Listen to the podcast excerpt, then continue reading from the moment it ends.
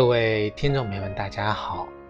欢迎大家收听由励志电台独播、浩然居士讲述的《黄帝内经与养生智慧》节目。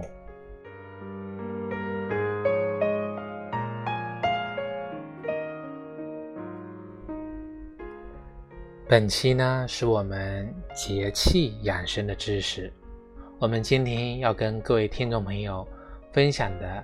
是我们的处暑节气。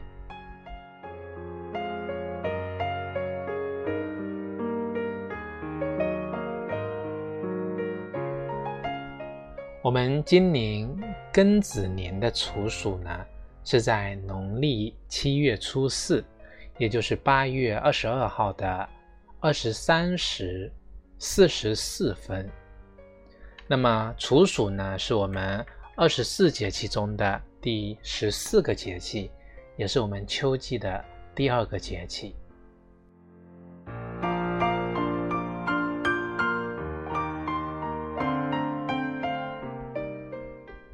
在《月令七十二候集解》中记载：“处暑，七月中，处止也。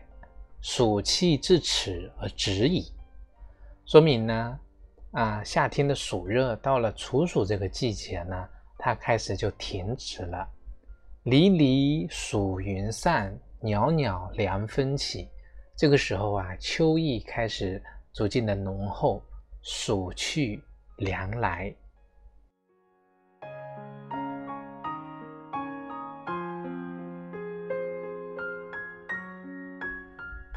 处暑呢有三候，一候。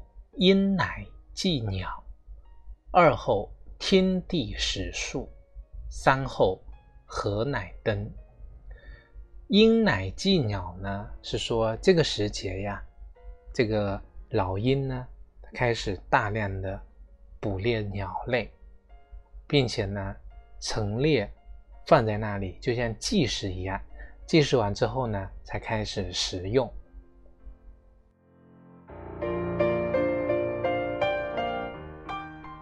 二后呢，叫天地始肃，这个天地间的万物呢，在这个时候开始凋零，充满了肃杀之气。古时啊，有秋决啊，秋后问斩这样的一个说法，就是为了顺应天地的肃杀之气，而在这个时候呢，进行行刑。所以《吕氏春秋》里面有记载，叫天地始肃，不可以淫。告诫人们呢，秋天啊是不能够骄淫，而是要收敛的这么一个季节。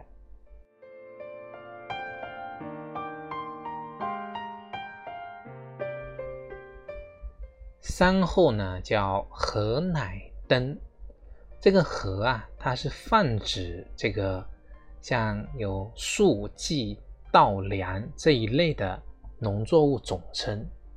禾乃登，这个登呢，就是成熟的意思。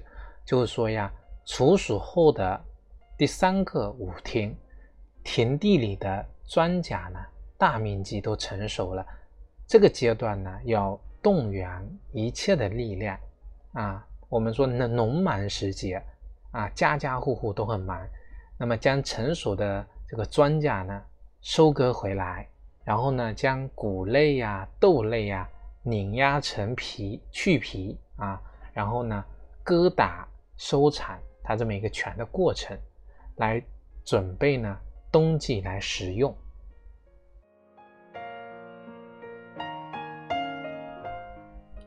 处暑节气呢有很多的习俗，比如说在处暑节气前后啊，但是它这个习俗呢都跟这个我们季秋和迎秋有关，比如说像这个中元节啊，我们称七月半。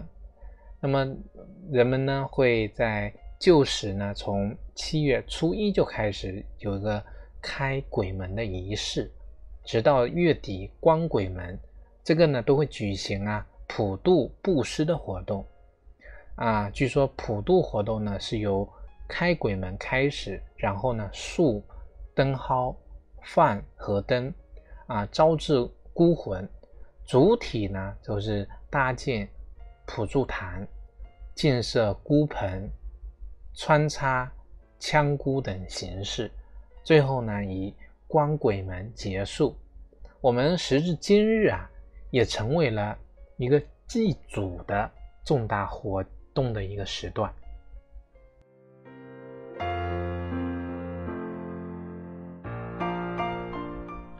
人们呢会在处暑之后啊，畅游郊野来迎秋赏景。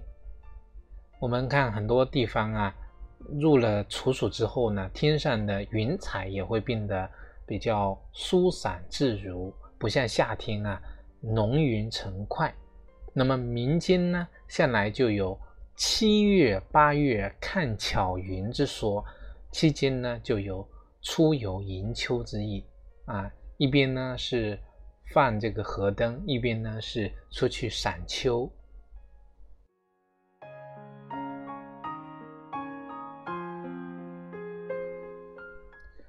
放河灯啊，也叫荷花灯，一般呢是在这个底座上啊放灯盏或蜡烛啊。我们中元节有一个习俗活动，就是在江河湖海之中啊放这个河灯，然后任其飘放。放河灯它的意义呢，就是为了普渡水中的落水鬼和很多孤魂野鬼。那呢，这是有一点。这个迷信的色彩，在这个萧红《呼兰河传》这本书中有记载一段文字，是这种习俗的一个非常美好的注脚。就是说，七月十五是个鬼节，死了的冤魂怨鬼不得脱身，啊，长眠在地狱非常的痛苦，想脱身又找不到路，所以这一天呢，若是有个死鬼。拖着一盏河灯啊，就能够脱身啊，这是书中的原文讲。那么，如果我们追随追溯这个放河灯的一个历史的话呢，可以追溯到渔猎时代。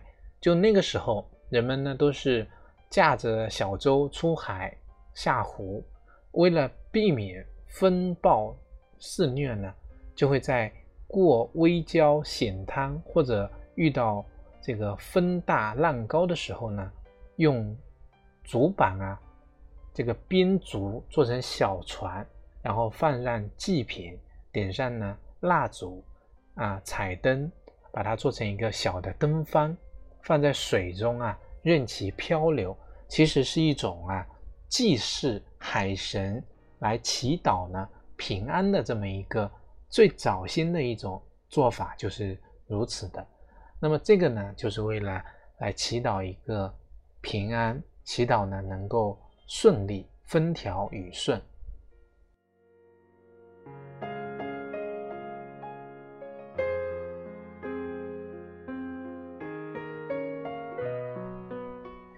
当然，我们也讲到了，说这个处暑过后啊，会农忙，这个有这个丰收啊，我们古人呢就会有什么，就是祭祀。像这个农作物成熟的时候呢，很多农家就会举行各种仪式来拜谢土地爷啊，是土地赐予了人们的食物。那么祭土地神呢，有的呢会杀这个牲口到土地庙去祭拜，有的呢会把旗幡插到田中央啊，表达对上苍的一个感恩。还有呢，这一天会从田里干活回家啊，不洗脚。怕呢，把这手的到手的丰收啊，给它洗掉了。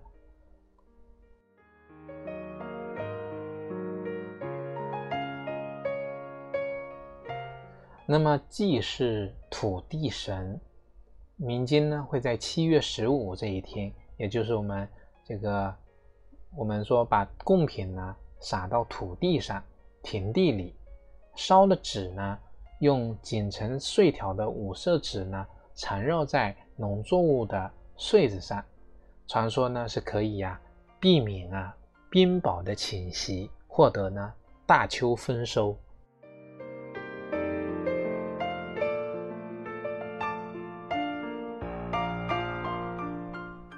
那么有些地方呢，同时还会去到后土庙呢进行一个祭祀。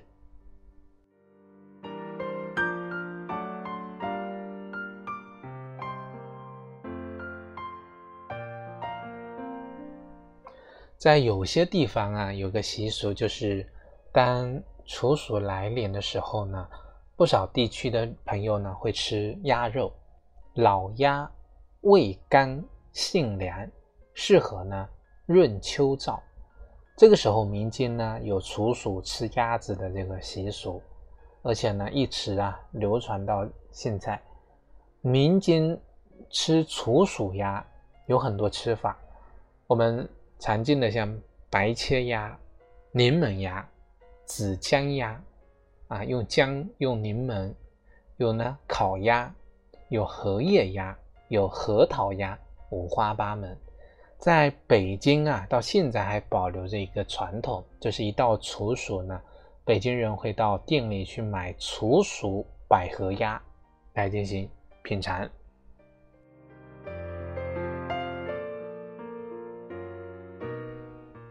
我们刚才讲啊，鸭呢，老鸭味甘性凉。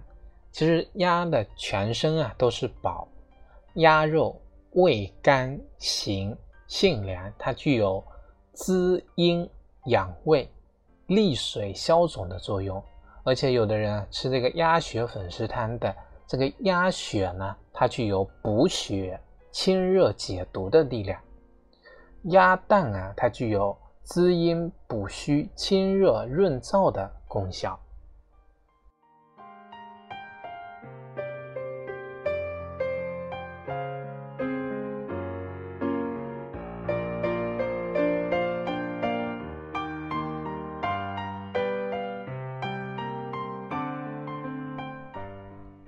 处暑之后呢，是这个渔业收获的时节，像很多。沿海地区啊，在这个时间点的话，很多禁渔期都结束了，所以会在这个时候举行各种形式的祭海祈福活动，来欢送啊渔民出海，盼望呢渔业丰收。这个时候的这个海域呢，水温依旧会偏高，鱼群呢还会停留在海域四周，像这个。鱼虾贝类呢，发育都非常成熟，所以从这一天开始啊，往往人们可以品尝到平时啊不多见的海鲜。像对于很多沿海的渔民来说呢，处暑之后是渔业收获的时节。每年在处暑这个期间啊，像在浙江沿海都会举行一年一度的很隆重的开渔节，决定在呢东海休渔结束的那一天来举行。开渔仪式，欢送渔民呢开船出海。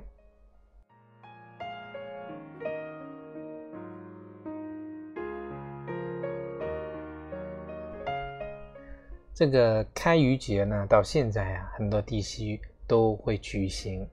那它呢，不仅有比较庄严肃穆的祭海仪式，其实还开展了很多文化旅游经贸活动，吸引了很多。客商旅游那个游客前往，能够呢领略到当地的一个丰富的鱼的文化，也品尝到了当季的一个鲜美海产品。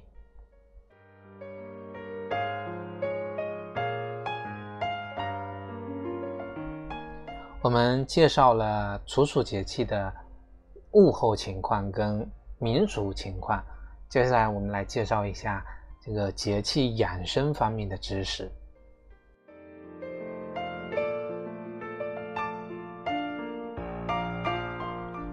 我们讲啊，处暑虽然在意义上已经进入秋季，但是在岭南地区，大多人是处在夏热的余威当中，一派热未尽，夏未央的景象。这个时候的余热呢，容易伤阴，令肺气受损。燥邪比较严重，所以养生啊调理要以润燥养阴、保肺防病为原则。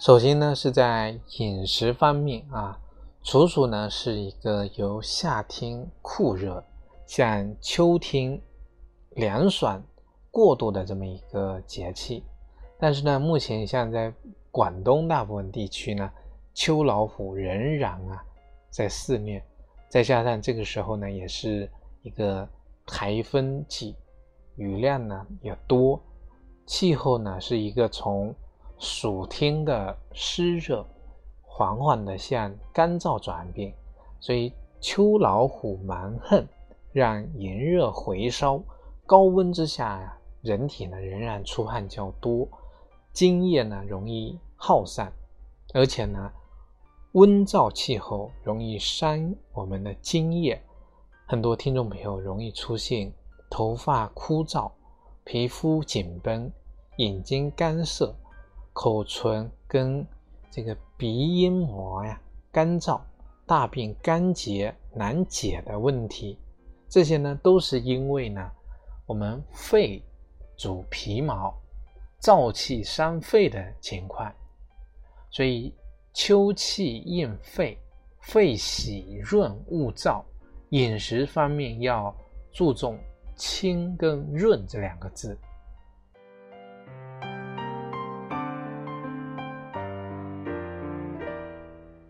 那么秋季啊，也是大量瓜果收成之时，各种的时蔬水果上市。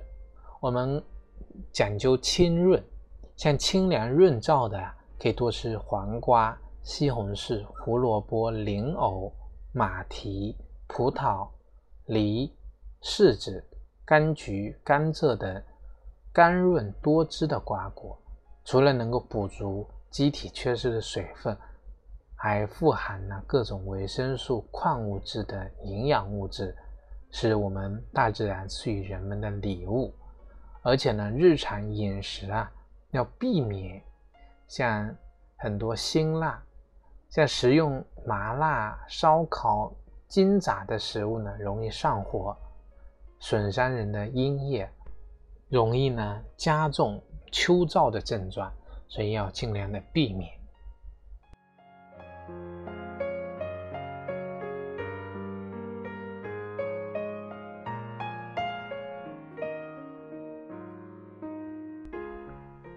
除了我日常的饮食方面啊，起居方面，我们讲春捂秋冻不生杂病，意思讲啊，春天气候回暖，但是呢容易乍暖还寒，不宜呢紧衣过快。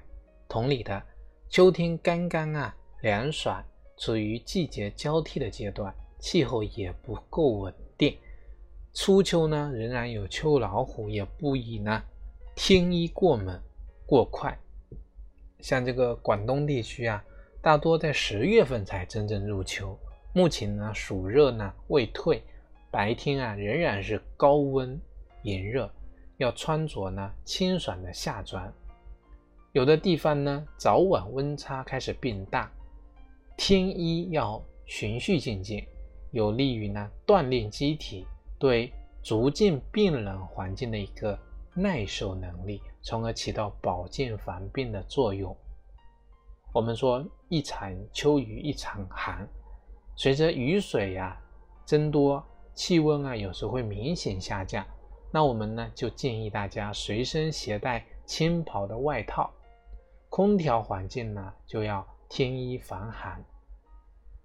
古人讲：“衣加损，是气候，一日数变，即脱即着。”甚是补药啊！我们要顺应气候的变化而适寒温，才能够真正的符合养生的理念。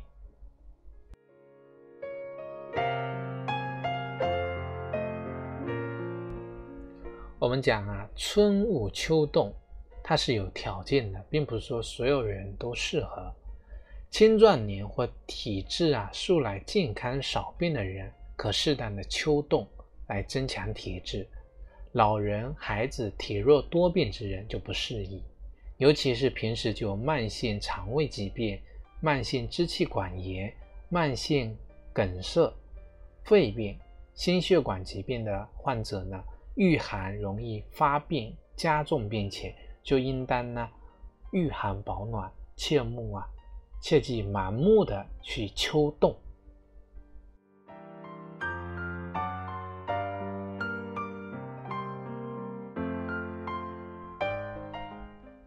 在日常的睡眠方面，我们讲人的一生有三分之一的时间是在睡眠中度过。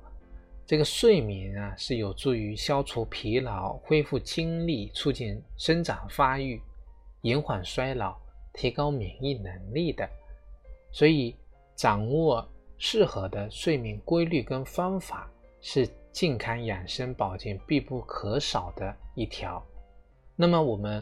夏天它是一个昼长夜短的过程，到了处暑之后呢，暑气渐退，早晚气温相对凉爽，我们要调整一下睡眠时间，改变夏天夜卧早起的习惯，适当的早卧来应秋气。所以提倡大家呢，处暑过后睡眠时间要比夏夜多一个小时。对于老年人啊。随着年龄的增长，容易出现难寐易醒的睡眠问题，所以要寻求适宜的方法来争取呢提高睡眠质量。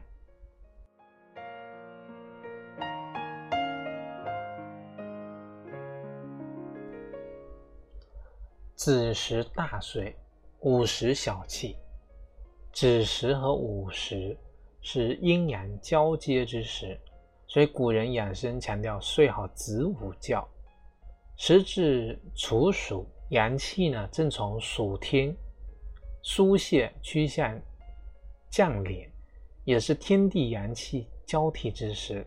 睡好子午觉，更是起到水火相济、阴阳和合的作用，有利于人体的健康。那么，寻求好的。睡眠方法，我们可以，比如说，睡觉前泡脚，用热水泡，起到清阳纳气、促进睡眠的效果。泡完脚之后啊，如果再行足底的这个涌泉穴按摩，更能够清阳助眠、补肾益精、延年益寿。另外呢，古人讲，先睡心，后睡眼，眼前啊。睡觉的时候，眼前啊不要看很多恐怖、悬疑、暴力的视频，也不要嬉笑打闹，要选择一个安静、舒适的环境，保持心情的平静。心静则神安，神安则精产，才能够提高睡眠质量。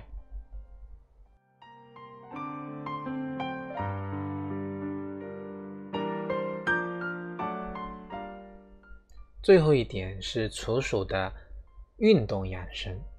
那么俗话讲啊，春困秋乏夏打盹。经过炎热的夏天的炙烤和能量消耗，那么暑热退了之后，人体的机体会进入一个周期性的休整阶段，所以人会在秋季有秋乏，出现疲惫感。那么秋乏它是季节更替带来的自然。生理现象，每个人啊，根据自身情况不同，情况也有轻重不一。只要能够做出适当的活动调整，就能够缓解秋乏症状。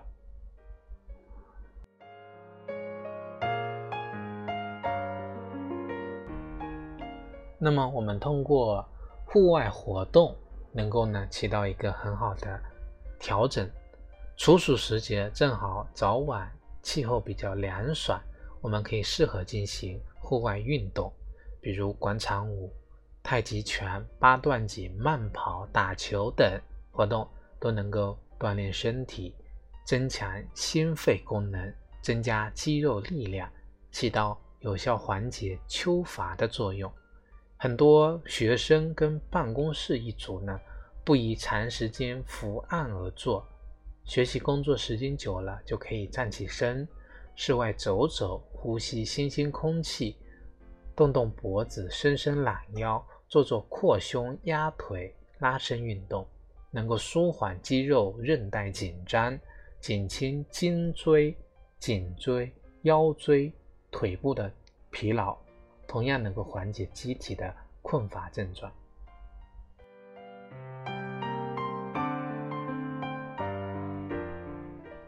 当然，这里呢有一个注意的点，就是秋足收降，这个时候的运动量啊不宜过巨，适当的锻炼能够增强机体的应激能力，保持良好的功能状态，缓解秋乏。但是运动过度，能量消耗过大，反而呢会增加身体的耗散，加重我们这个困倦、疲劳的感觉。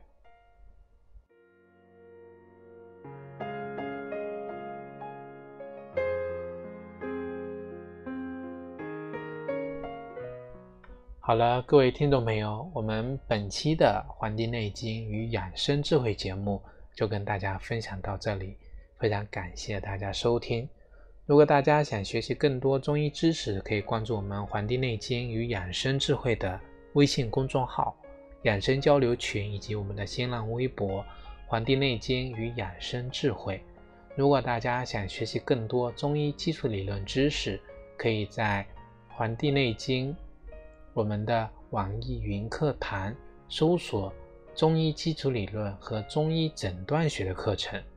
另外呢，我也在清聊平台也开播了《黄帝内经日思夜读》公开课，旨在呢系统理论专业的讲解《黄帝内经》知识。如果大家想学习呢，也可以在我们《黄帝内经与养生智慧》的微信公众号下方菜单栏选择《黄帝内经日思夜读》。进入打卡学习。好了，我们本期节目呢就跟大家分享到这里，非常感谢大家收听，咱们下期再会。